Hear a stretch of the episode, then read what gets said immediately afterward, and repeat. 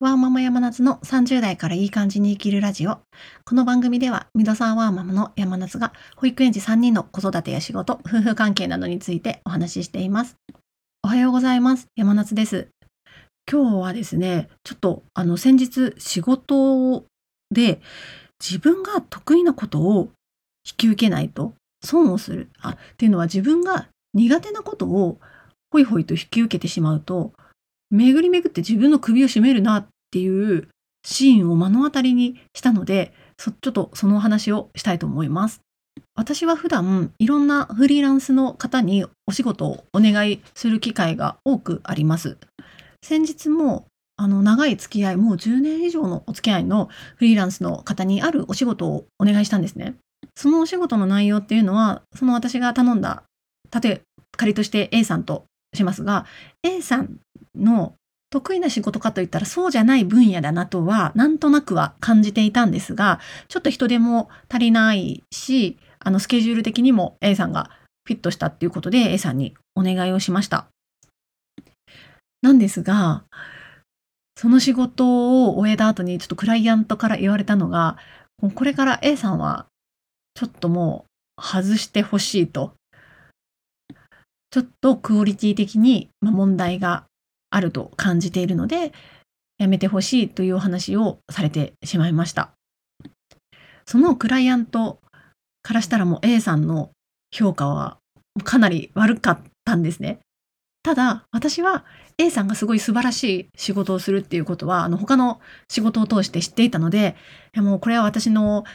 何て言うんでしょう人選ミスみたいなところもあって、まあ、申し訳ありませんということで謝って、ちょっと他の方を探すっていうことになりました。ただもうそのクライアントさんの中では A さんはもう二度と頼まないであろうあの方っていうことになってしまったんですよね。他のそのクライアントさんも別の仕事で A さんに頼むっていうあの機会もこれからあっただろうに私のちょっと人生ミスっていうことでそのチャンスを潰してしまった。この一連の流れというか出来事を通してみて自分の苦手なことって絶対にあると思うんですけどもそれを引き受けてしまうと自分の評判を落としてしまって一度落とした評判っていうのはなかなか取り戻すのが大変なんですよね。それによって自分の首を苦しめてしまうっていうことが、あのー、あるなっていうのをすごく感じました。私 A さんには悪いことをしたなと思ったんですけども自分自身が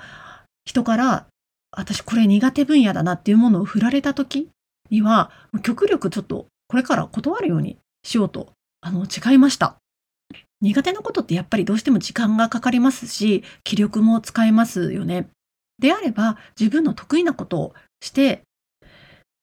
評判を上げてかつ自分にとってもあの負担が少なく、まあ、心理的にも時間的にも負担が少なくっていうののの方が、まあ、お互い双方良しになるんじゃないかなとすごく感じました。ですのでこれから自分が何が得意で何が自分が負担なくできるのか、負担なく